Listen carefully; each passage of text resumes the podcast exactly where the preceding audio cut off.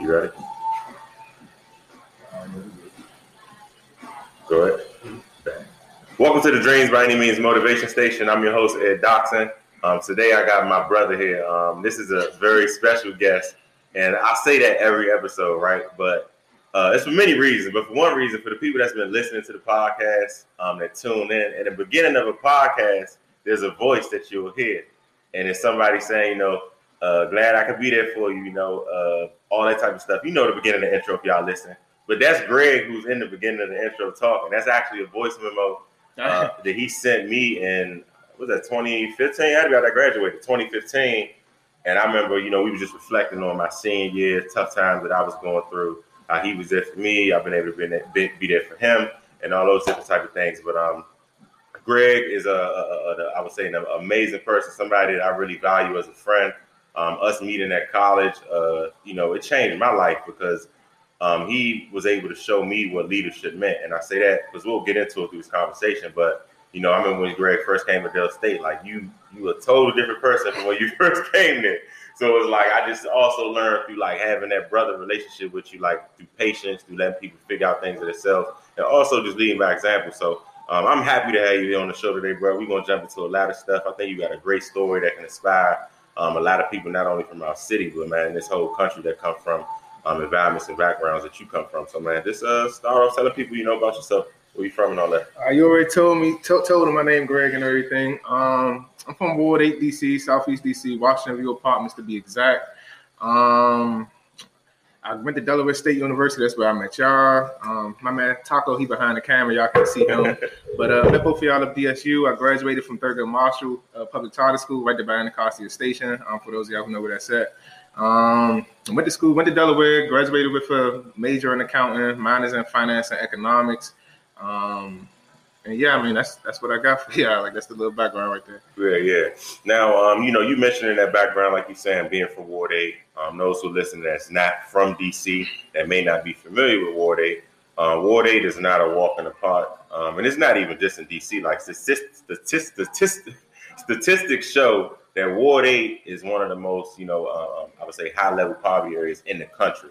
Um, one of the most um, um, uh, uh, areas in the country has the highest unemployment rate, um, gun violence, whatever it's talking about. So, um, share some of the challenges that you experienced growing up in Ward 8, Eastern River, DC.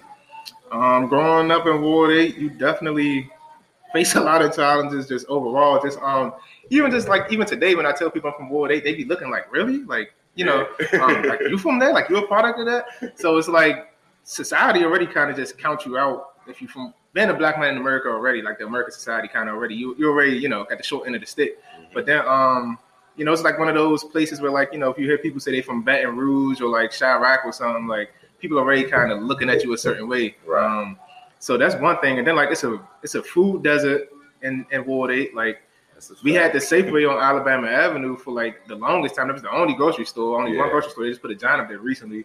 So now we got two grocery stores. Um, just like from from small stuff like that that you don't even think about be disadvantaged to like a lot of the the recreation centers. Like when I was growing up, um, we had Douglas Recreation Center. Now it's Kipp. Mm-hmm. But like a lot of kids don't got recreation centers now, so it's like just a lot of resources you just don't have. Um, and then like just with the gun violence and everything that affect households. A lot of I was fortunate enough growing up that I had both parents in my household, yeah. and um, that's a, played a big role in my life, like just reflecting on things.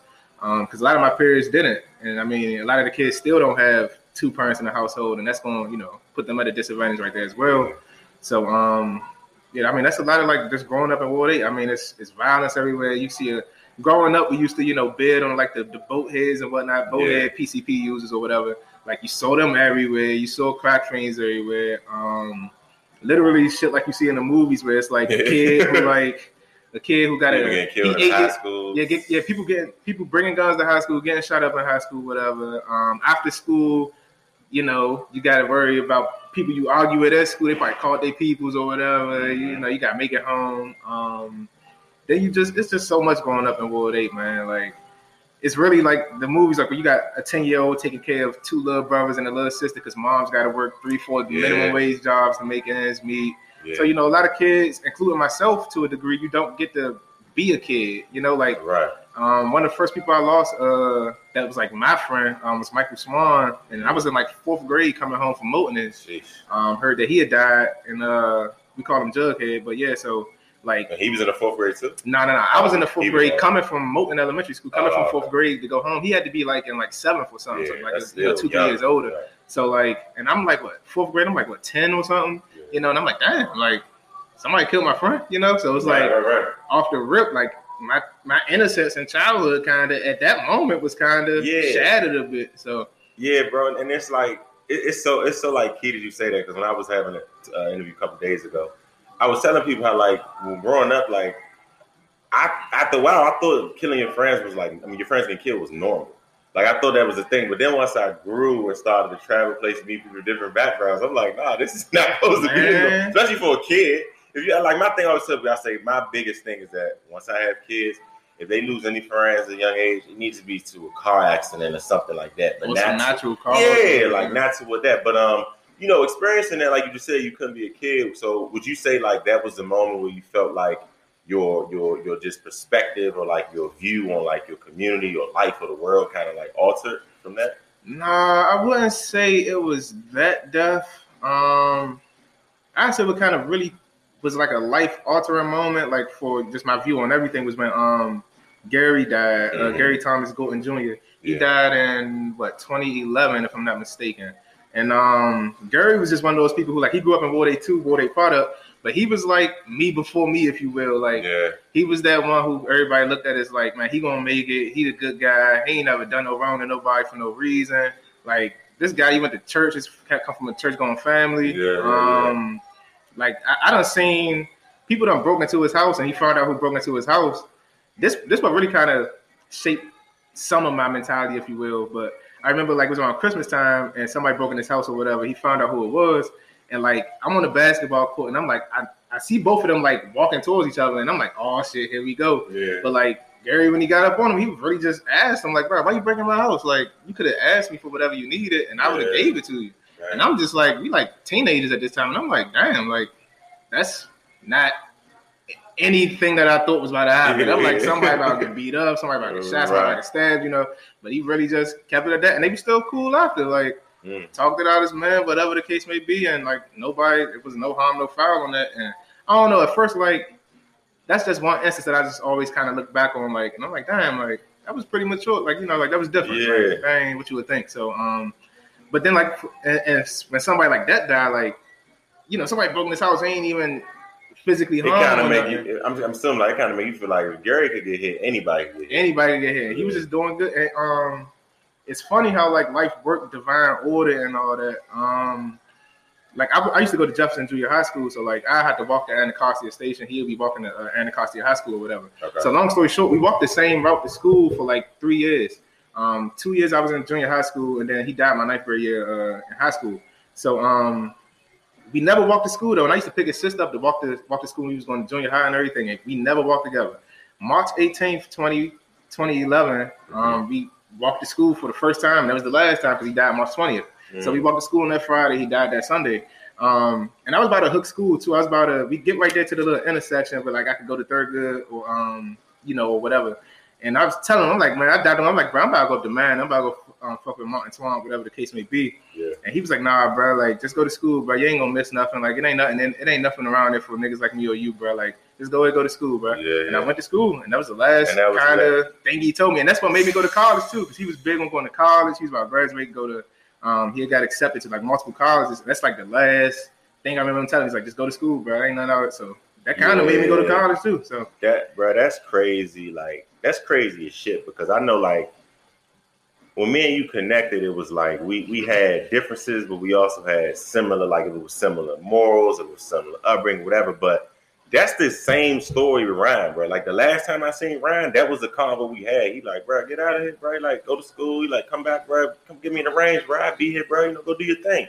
That was the last convo. Like that's why he's always been a, a, a motivating factor for like me to be successful. Because like like we was talking about before we started rolling the camera, like I believe like God talked to you through people. And like that's bro, that's crazy, bro. But like, yeah, that's the last time we had, bro. That shit like yeah, that's, changed my yeah, life. that's wild.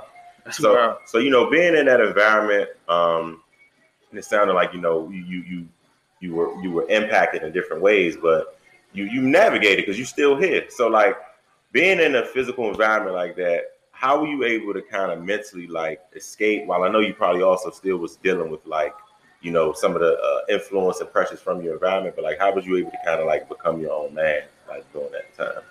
Um, I mean, say a lot of it falls back on something I mentioned earlier about like the two parent household. Yeah. Um, because my parents was always in my ear, like, you know, don't compare yourself to others. You know, your life is your life. Just because they got this and that, you don't know what they did to get this and that.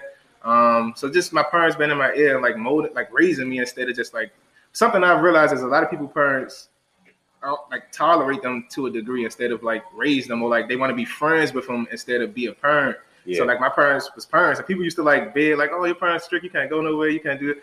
Um, like early on anyway. But I mean, I'm grateful for it now. Yeah, yeah. um, but then like also just being able to think for myself. Like I, I don't know, I was always smart, so like I was able to put two and two together. So like it don't like if you was to touch a stove and it burned you, I'm Mhm. not the one who was like, oh, he touched it in the wrong spot. So Right. or I could do it this way. Or you know, I didn't feel like I was special in that regard. Like Yeah. if you could touch a stove and get burned, I can too. So why the fuck would I risk it and touch it? you You know, so like applying that to like just the environment is like, all right, y'all want to sit up here and you know beef with everybody for no reason or whatever, or you know the case may be, and now y'all you know being victims getting shot up or whatever, or you getting Yeah, yeah. locked up, or you know, or maybe not even a victim, maybe you the perpetrator, but you could, you know you got to look over your back all the time or whatever. So it's like I just learned like I always thought of Greg first and not like my neighborhood first. Like people be like, I'm, I'm from this neighborhood, and that's like their very first identity factor. or Right, right, right, my first identity factor was I'm me.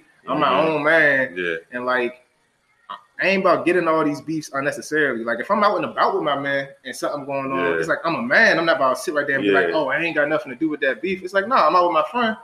You're not about to do Right, nothing to him. I'm right here. You Right. can catch him tomorrow when I'm not with him, but you ain't about like, you know. And I mean, it's been so like you ain't looking for trouble, but you yeah, I'm to not defend looking for yourself. trouble, but I'm gonna defend myself basically. Like, yeah, Yeah. just being a man. Like, I ain't gotta like everybody want to be steppers or shooters or the tough guys. Like, bruh, if you a man first, whatever else come with it, come with it. Like, ain't no man.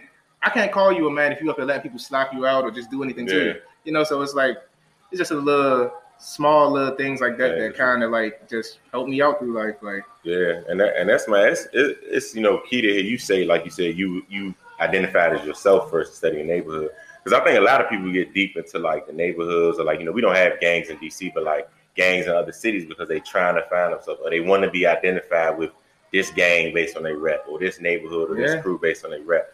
Um, but like you, like you said, being the man, um, I've experienced it if if it's dropping you off around your way, picking you up, whatever. With like they love you around there. So like you know, you kind of going that route, and um, you know, uh, I would say you know going that route to be successful, doing different things, but still having that love. Like many people, I'm sure you deal with survivor's remorse.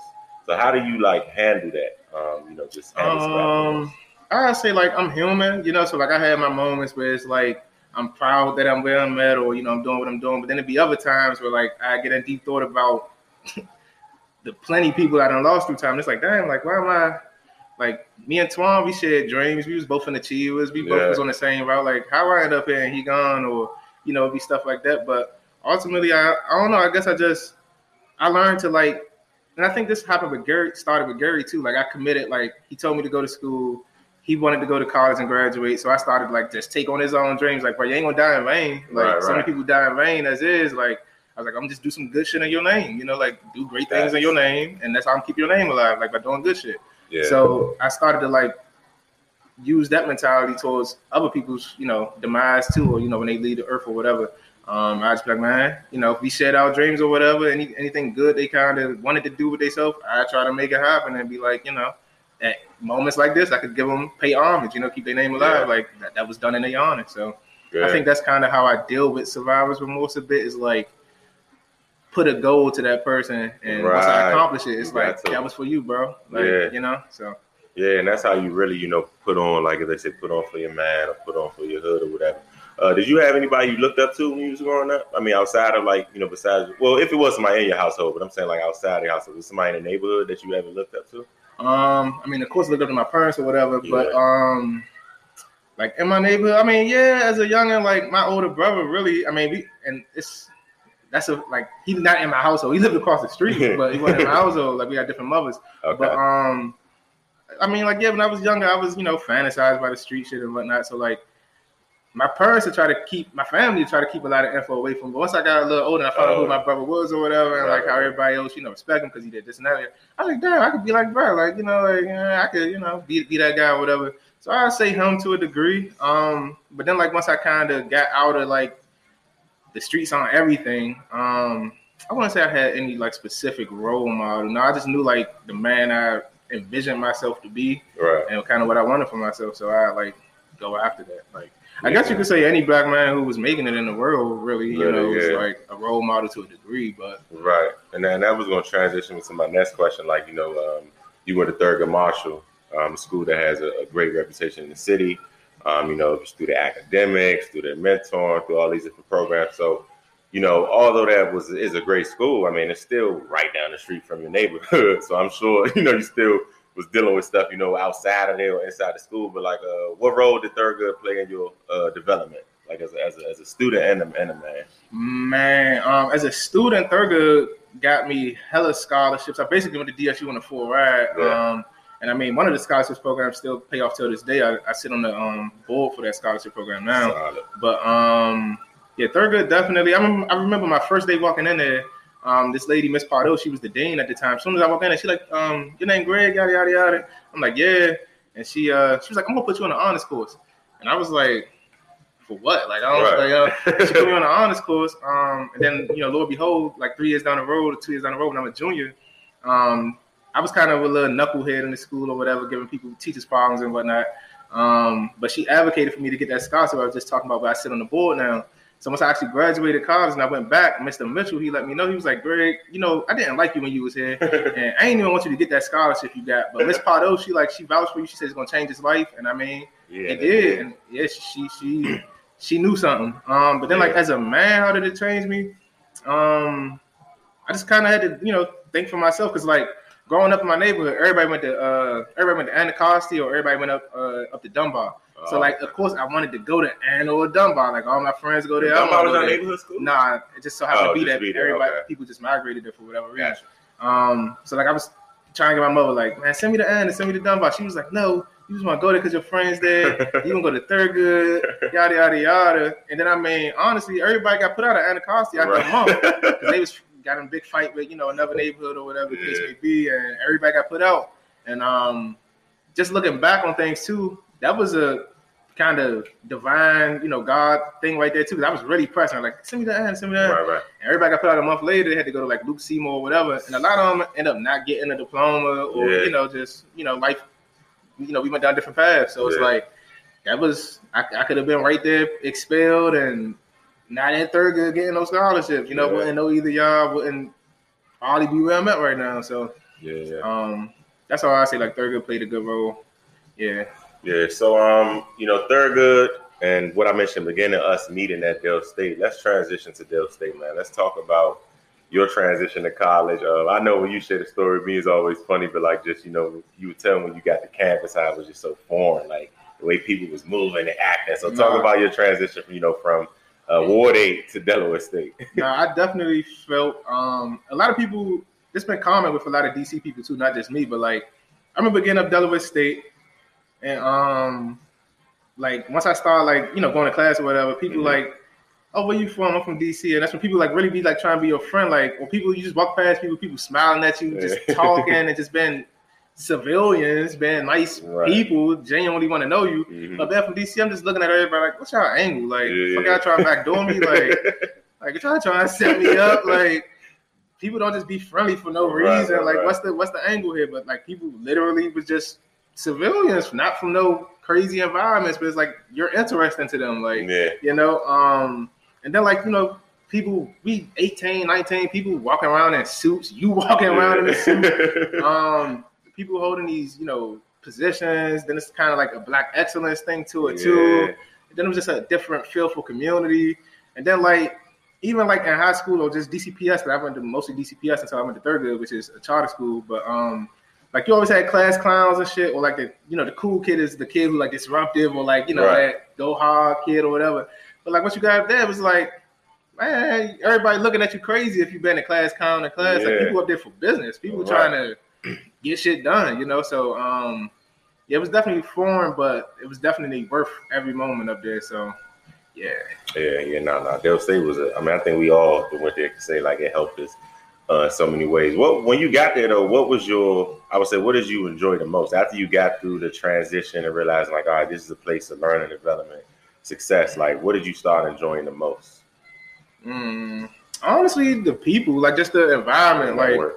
Yeah, the network, um, the network and the environment. Like a lot of people, I want to say college for everybody as far as like the classroom. Some people just not academic kind of people, but the environment, I say that's for everybody. Like, cause you get up there and like you meet all these people from different places. Like, I remember getting to uh, DSU. I met some people from like North Philly, and the shit I thought was just in my neighborhood. they going through the same thing, you know. Yeah. Um, or you know, whether it was from New York, whether it was somebody from Cali, somebody from fucking Georgia, Mississippi, whatever. Yeah. Like the stuff that you would think only happen on your block or in your city is universal. It's not just you, you know. So um, I'd say that was like a very defining moment. Like, damn, like that's happening down in Mississippi. That's happening in Georgia, you know. Um, Yeah, and, and- I, I had that same moment. It kind of was. Sorry to cut you off, but like it kind of was a moment for me where it made me feel like more secure and comfortable. Meaning that like I'm like, okay, these people from different places, but they just dress different, sound different, listen to different music, but like they done lost best friends. They done seen the crackheads, the bowheads. They done seen the neighborhood beats. They might have had what we didn't have, the gangs. You know what I mean? Yeah. But but it's like it's the same similar struggle. So at that point, I felt like, man, we all here to go be great. Like we gotta hold each other up, pull each other up, so we don't go back there and you know become a statistic or do the same thing. So I definitely feel that, bro. That was real. But um, you know, coming out of Del State uh, and going into the so-called real world, man. I remember when I graduated, I used to be hitting you back up. I'm out Vegas, and I, I'm like, yeah, man. I'm like, I'm like, gee, don't rush to graduate, bro. You like, man, I'm ready to get out of there, ready to get out of here. But um, once you got out of there, you know, I've seen it. You took off. So talk about uh, your transition, man, from from the neighborhood to college to corporate America to sitting on boards and nonprofits to speaking at graduations. Talk about that transition. Um. All right, so I graduated DSU 2018. Then, like, no less than a month later, I was interning at Deloitte. Mhm. Um. Then after Deloitte, went to Booz Allen, and now I'm at a different company. Hey, real quick, I'm gonna stop. Did y'all just hear what he said? Deloitte. Anybody that that, that, that, doesn't know, if you work for Deloitte, you're good. Like Nah, that's like a, and I ain't even speaking just 'cause I'm, I'm, I'm uh, working like HR and study HR, but like that brand alone is like when you talk about workforce, it's only maybe two or three that's up there with that, but that's like a heavy brand. So shout out, to congrats to that, bro. Appreciate it. yeah. But um, so yeah, went to Deloitte, then went to Booz Allen. Now I'm at where I'm at. Um, but I don't know, it just felt good to be able to give back. Like I went back to my uh, my family. They all definitely be letting me know. Like my nephew just recently texted me and was like, Yeah. um, I'm gonna be the black Bill Nye the Science Guy. I was like, oh yeah, do that. You know, um, that's what you want to do. And I mean, it went from him wanting to be an accountant, he want to be the black Bill, the next black Bill Nye the Science Guy, whatever. I'm supporting it all. And um, he always let me know. Like I remember when I first went to college, before I even went, Mhm. I'm letting them know, like, yeah, y'all not gonna see me for a minute. I'm going to college, and it was like, you going to college? so that means I could go to college when I'm your age, you know. And it's just funny, like to see the progression as time went on. Like they really still, like my nephew here in eighth grade, he Mhm. Always let me know, like, man, I made honor roll, Uncle G. Like, I'm gonna get, I'm gonna, I'm gonna get scholarship stuff. I'm gonna be able to go to college, you know. So I know it's impacting him. Mhm. Um, and I know it's impacted other kids too. Like, and I try to like give everybody advice. Like, even if they don't go to college, it's like I'll be giving out investment advice to people, stock advice, crypto advice. And I mean, some of my young young men they re- recently like made stock accounts or crypto accounts. So I know it's kind of sinking into them now. Like, I always just be trying to get people to see the bigger picture before it's too late. Cause So you know, having this position in your family now, being someone that you know the nephews and nieces, cousins may look up to. Um, as I mentioned, like I said, I've seen it. I know your neighborhood looks up to you as well. So in a sense, you know, I know many people consider you what they call a neighborhood hero. Um, how does that pressure feel, like in a good and a bad way? Because there's a lot of pressure that does come with that when you know, like everybody is looking at you as like the example. I mean, I, for me personally, I wouldn't say it's much pressure. I guess I don't internalize that. I just like live my life. So it's like it just genuinely, I just genuinely go through life and think for myself and do what I do. So it's like if if you know if that inspires you or whatnot, you know, if you're watching or whatever, like you know, that's cool. If not, that's cool too. So I wouldn't say Right, it's no pressure, but like I do try to limit my time in environments or being in situations where like you know police might snatch you up or you could be at the wrong place wrong time and you know that, that's the end of your story right there so like Yeah. I definitely try to limit my time outside and just being around um because i know like my nephews mainly those are the ones who i really care about them looking they Yeah. got somebody to look up to Right, um right. because growing up i didn't have that good role model like who was close who i who, who was tangible you know like kids you look at what you know Michael Jordan, LeBron James, these athletes or what have you, but like you, I don't got their number to call them and ask Right, them anything, you know. so it's like I try to. I always think about that whenever like I'm I'm you know I'm realizing like oh I've been outside too long or you know I you know about to make a dumb decision or something like Mhm. that, that kind of crossed my mind a bit. Um, so yeah, and then like I don't know, just making making my parents proud was big to me too. So like I knew that you know I used to always even as a kid like I think like man if I get locked up for whatever the case may be, it's like how the fuck am I gonna explain this to my parents? Right, like right. you know, like my parents like, you dumbass, like you know, like we done, you know, so it's just like, and granted, I wasn't like spoiled, I ain't like, you know, like I ain't come from no money or nothing, but like I came from a lot of love, so it's like Mhm. they they did what parents were supposed to do. you So ain't want to let them down. Yeah. and I think that's so it's so key. Like just having a conversation with a lot of men that work in the community. That we always talk about that. Like if you leave out that house and you feel like you don't have nothing to represent, it's going to reflect in your behavior. Like, and I always felt the same way. If I thought I was going to get in trouble, I wasn't even thinking about policing it. I'm thinking about my pops. Like, I do not want this dude to find out this happened because you know what I'm saying. It ain't even just about the discipline, but the disappointment that I know was going to put in him, and I ain't want that. yeah, no, that's that, that's definitely a real thing. And like um I remember one time, like as a kid, my, my father was locked up. They said he was like in, in college or something, but like he was locked up. Some people say college, whatever. But um, I remember I started to wild out a little bit too though, because it was like, like when, when I be in school, they'd be like, "Yeah, we gonna call Mr. Jackson." I used to be like, "Nah, like hold up." But like they was like, "You call your mother," I used to be like, "Oh, what you want to know?" Oh, like I got right. it. Like I, I got, I could call her She for you. take me to Like, McDonald's after you this. so um, yeah, definitely the discipline part and like, just the disappointment factor was there. So yeah, Yeah. Um, so I, I know you know you said um, your brother was uh, an inspiration to you, but you said maybe not in the most positive way.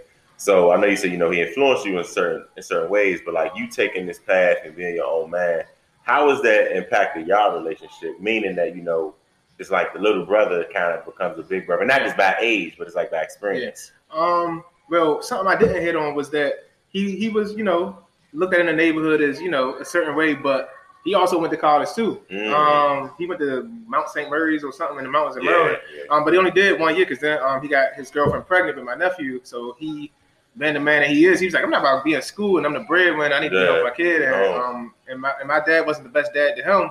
Um, so like he wanted to be the best dad to his kids, you know. So um that's how that went. But like so he was an inspiration in multiple ways. But like once he went to college, and that's when once he locked up, because when he came up from college, um, he probably spent like three months like out of school, and then he got locked up for a murder. Him and my cousin. Mm. Um, but ultimately they, they set for like four years and beat it. But uh, you know, uh, they innocent. You feel me? So Yeah. they beat the, they beat the charge. But like I remember him being um locked up, and he'd call me. He'd be like, "Man, yeah, I heard you been acting up, yada yada yada. Like, don't do that, don't do that. You don't want to be here where I'm at, or." You know, um, or and whenever I did good stuff, he'd call and be like, "Man, I heard you, you know, did good at school. Like, you need to keep doing that, do that." And I don't know that that shaped me too, because like a lot of people don't have these. A lot of kids didn't have like the older guys, and that's that's a problem with our generation right now. Like a lot of older guys. I remember growing up, I'd be like ten years old trying to hang out after dark or hang with everybody. Or when my brother got locked up, especially, I was hanging out more. And the older people in my neighborhood would be like, "Man, you know, if your brother was home, you wouldn't be out here. They beat my body and all that. Like, man, go in the house, bro. Like some of them actually take me in the house. Like Yeah, you know, like y'all are too yeah. So um, but we don't got that nowadays. I mean, you beat some of these youngest body, they might you know shoot you the next Right, day or something. You know. Um, but yeah, his, uh, we we definitely had a you know great relationship. And then like once he uh when he got out, he stayed in the house for a little bit because he wanted to get back accustomed to things. He he was a little institutionalized, so he didn't want nobody to say the wrong thing. He ended up right back in there. right, right. Um, but his first time really out, he came to my high school graduation, and um, I don't know. It was just like he he, he let me know now, and it's funny because he went to school for accounting. Mm. I never even knew.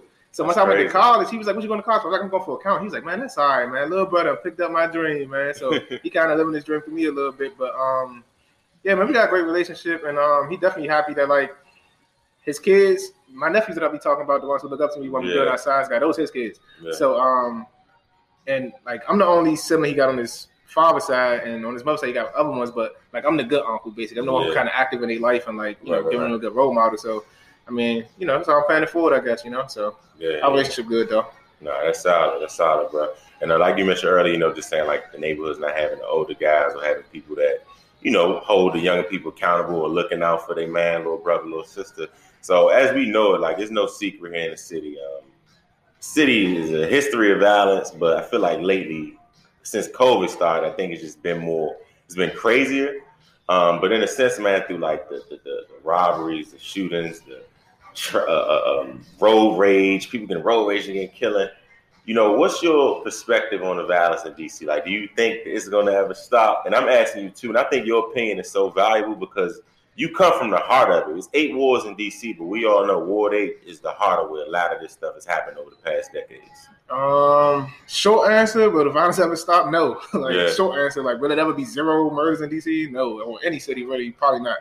Um, but I mean, there's a lot of factors that go into that. Like, I don't think it'll necessarily ever get right back to like early '90s, where we was flirting with 500 murders Right. a year. You know, um, but I mean, it's just it's so much to dissect That's with so deep, right? why the violence is how it is. I mean, like I said earlier, Ward 8 was a food desert, you know, so it's like we don't have the best food to, you know, get your body the right nutrients and get the right energy. Um, I remember growing up, I had, like I said, I had both parents and I was always kind of smart. So, like, I'd be getting good grades and stuff, and like people find out I got good grades, and they'd be like, "Oh, you a nerd or something." But then that's when people could see the other side, and it's like, "Oh no, G fuck you up though." Like, you know, so like I ain't, I always kind of had a dual perception Yeah. on life. Like I, I, I was cool with the nerds, I was cool with the cool That's guys, I was cool with the gangsters in school, whatever. So it's like, or, or you know, hood guy, whatever. Um, but yeah, as far as the violence though, I don't know. It's just so many factors, man. So many parents just like I said, been friends with their kids. Like I mean, I see so many kids be two, three years old cursing, and they parents be like, and laughing. laugh, yeah, just bidding with them, not like correcting them. Yeah. Um, and then you got like parents who smoke with their kids. Not saying that that's necessarily the worst thing you could do, because it's like, I mean, I've heard some parents be like, I mean, you're gonna smoke anyway, so I'd rather trust you smoking Right. with me instead of going out here getting some That's fentanyl laced weed, though. You know, Yeah. uh, so I mean, I can see different angles on some stuff, and then like like you mentioned about with COVID, the the, the violence kind of picking up.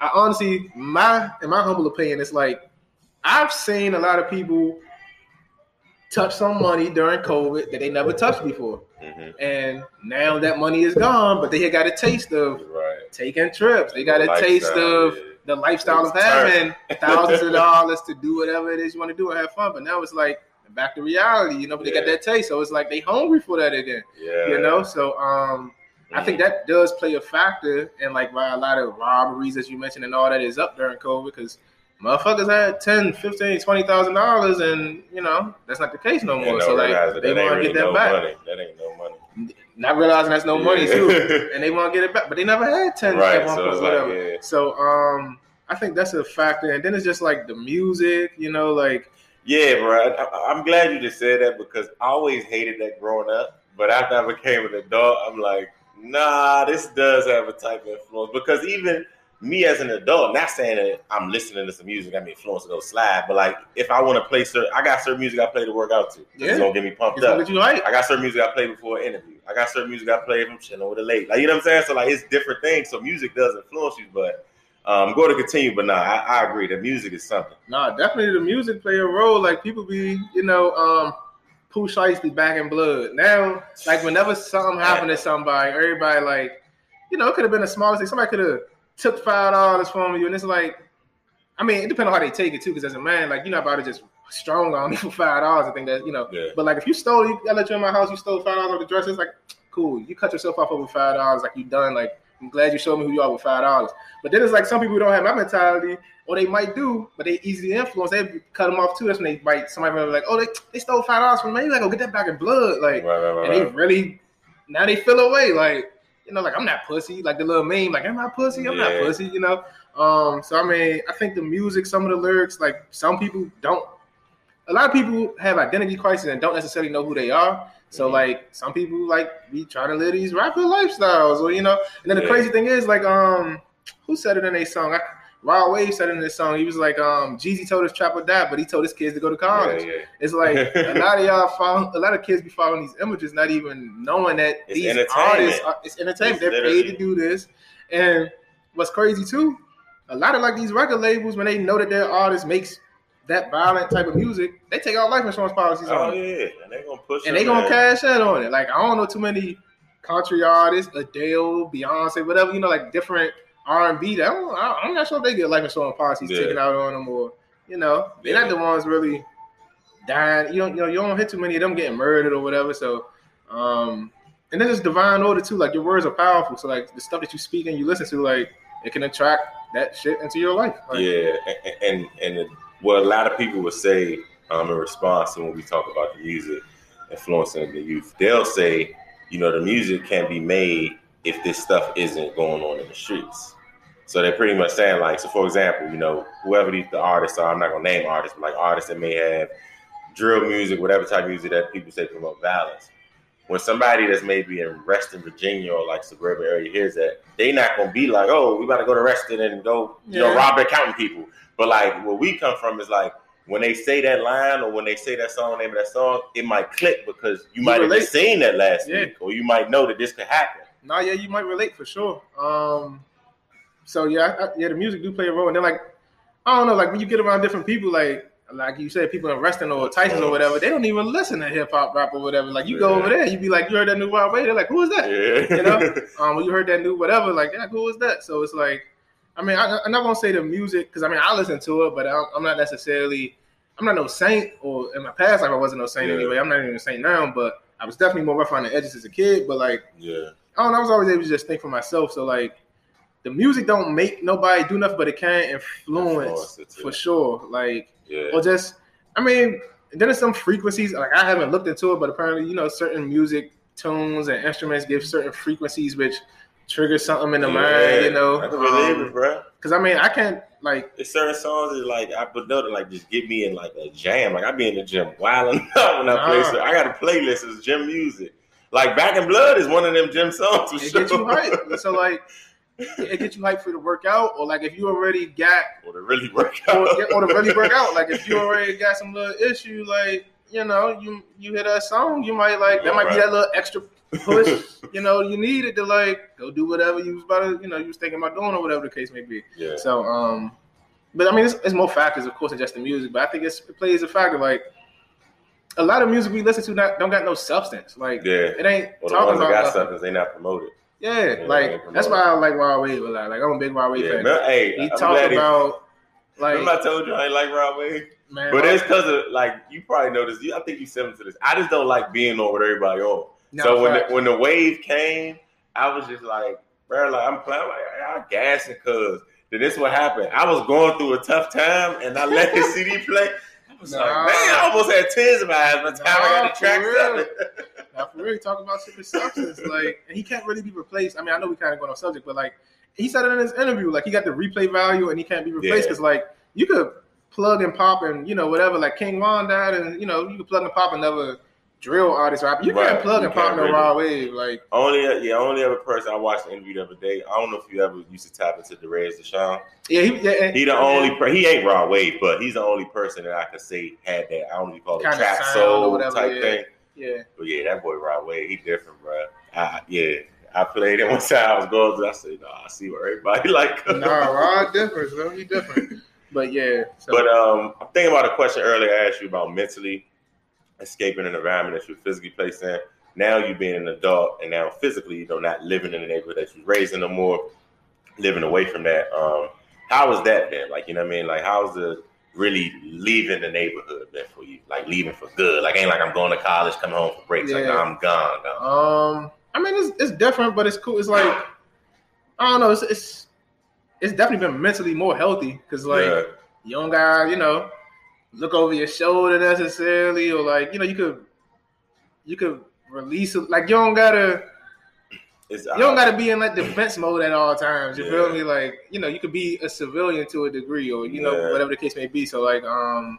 I don't know. They're just like, like I said, Water was a food desert or whatnot. Like, it's, I mean, it's a Harris Teeter's and walking distance. It's a Trader Joe's walking. So like, you get those different you know, you get different resources, man. Like, there's Yeah. so many gyms around here. Um, just so much good, good schools, whatever the case may be. So, like, just mentally, I don't know. Mentally, it just you kind of get to just free up some stuff. I don't, I don't know how to explain it, but I like feel you, bro. when you're in the hood, you got you can't just like You gotta be on point. Even if you're not doing nothing wrong, you still gotta be Now, aware. and then like the police, even like I could wear what I'm wearing right now, and I'm out here and walking, and police won't, you know, bother me at all. But punches ain't really hurt me or whatever. I guess the one who was hitting me, he ain't really Yeah. kirk out. So I'm acting like it hurt though. So it's like you don't really try to hurt me, whatever. But yeah, jump outs used to be wild, man. Like, but that's just growing up in the hood. Like, that. and that's and that's what's crazy that like that stuff we thought was normal, but it's like it's not though. But and, and that brings me to like I was going into that next question, like how you just described living out here and it just being a totally different environment.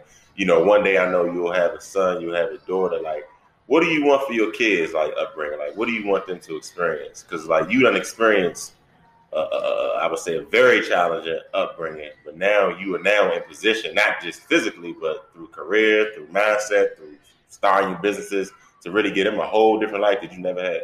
Um, I want them to like have a similar upbringing to me. Really, probably not like as many losing as many friends to you know violence and whatnot. But like, I definitely want them to understand it's two worlds. You know, like I don't want to raise my kid up to be completely green. Where it's like I've been around some super wealthy, you know, kids from super wealthy backgrounds, and it's like they go through one little hardship and they damn near suicidal. And It's like, but like, have you experienced life? You know, like it's worse stuff than you know like I, I can't even explain. It be just small stuff like, oh, your mom didn't buy you a car for your sweet sixteen. No. Like you ready to, you know, off yourself. It's like, bro, I ain't get no car till I was goddamn what twenty four or something. You know, it's like so. um I don't know, just stuff like that. So I definitely got plans on like even if I'm not in the hood, you know, my kids gonna be spending time at their aunt house or something. They they that not balance. yeah they they gonna see and know. that awareness to know, like, Like, yeah know that this position you got, be be grateful. be yeah be grateful for it and also like just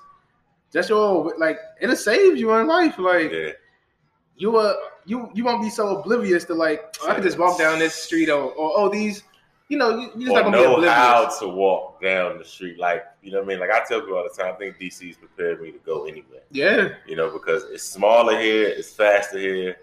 It's a whole different type of breed of people that come from here. So when I've been living in different places, I just be like, man, it's my mother always says, like, how do you adjust so quick? I'm like, mom, it's like coming from DC, come in like, great, you'd have been out of know how I met. I met Joe at the store. I'm just walking in the store. But like you mentioned earlier, I think I'm the same way. I'm a, a I I can judge character, like a preserve energy, like real quick.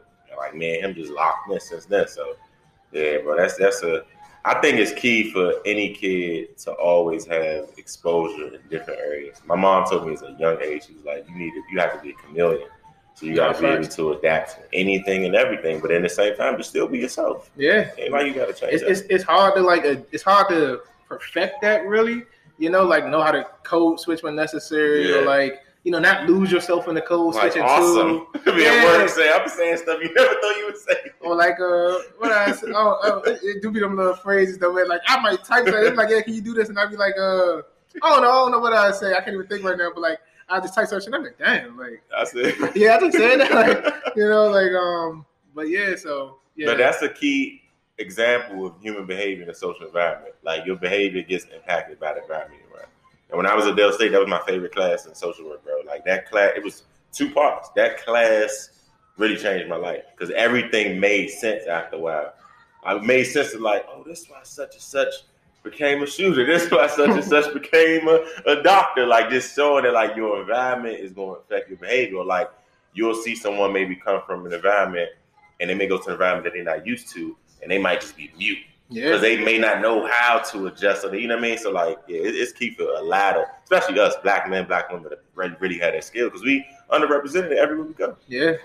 Yeah, man. So, um, what's next for G, man? Like, what's what's coming up next? Like, we just talked about the, the, the job and everything, but what's next for you? Um, what's next? Um, starting some of my own businesses to bring in, like you know, get that financial freedom. Really, um, my man Taco behind the camera. We got T Mag Investments going on. Okay. Um, that hasn't really took off completely yet. But we taking like too many people investments and everything.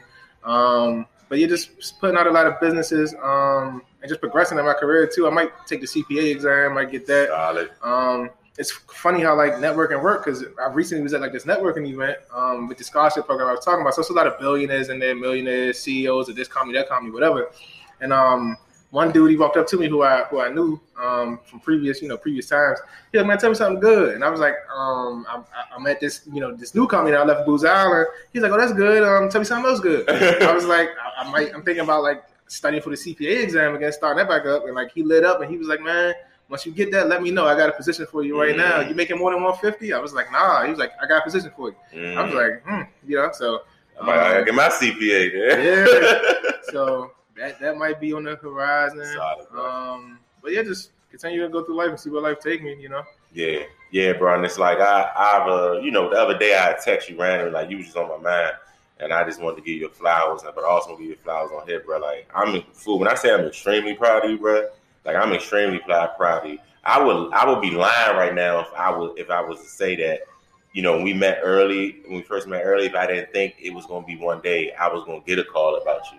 Or one day I was gonna see you on the TV. And it wasn't like, you know, I wasn't getting all in your business, but like I'm pulling up on you. I'm knowing the things that go on in your neighborhood. I'm seeing things that's going on. I'm coming to get you. Shootings going on and all that. So I definitely always had in mind, like I was like, I know he's gonna be good, but I'm like, I just hope he don't get in a situation, you know, where he, you know, it's too late. So man, seeing you go through that, bro, seeing you navigate through the toughest time that any man can navigate through. We talked about that on my balcony. You know, we said like that was be our biggest nightmare. You got through that nightmare, seeing where you at today, bro.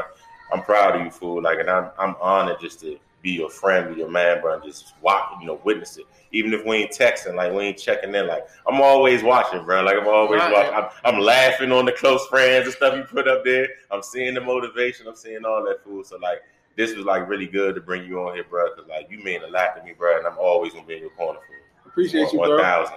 And it's definitely likewise. It's definitely likewise on a lot of. And, I mean, you played a major role too. Like, uh, I, I was supposed to. I should have mentioned this earlier when you was asking about DSU stuff, but like. Yeah you was a role model too when I got up DSU because like you was very cool. I knew you from DC and like I could see that you could hold your own. It's just you kind of showed me a little bit about Ben Man time too. Like you ain't got to be no, you know, super hood, yeah. gangster guy, whatever. To like be a man, you know. I was suited and booted every day. Yeah, I don't know that inspired me a bit. I'm like, damn, these niggas walk around in suits, but you know, they they they cool. Like they not no nerds, they not no squares, you yeah. know, whatever the case may be. So uh, you definitely played a role in you know this this transition or who you see right now. Mm-hmm. So that's for sure. Um, yeah. Yeah. But man, I appreciate you, bro. Um, definitely gonna bring you back on here. Y'all see this nice background we got here, so we definitely probably be back here like four more times. But uh, man, this was Dreams by Any Means episode. Um, I haven't decided what I'm gonna title this episode yet. I got a couple couple of mine, but I don't know. First, I first it was gonna be chasing 26 Dreams, your, your IG handle. That was gonna be the first one, but we talked mm-hmm. about so much. Once I play it back, I figure out uh, what to call it, bro. But um, also before we leave, I always tell people, man, drop your social handles so people can follow you, stay up to everything that you got going on, and once those businesses and everything get to roll, people know where to find you at. Um, but my Instagram is at chasing twenty six dreams. Everything spelled properly, um, and that's really the only social media I'm really active on. Um, so yeah, yeah. All right, man. Appreciate you, bro. So enough. All right.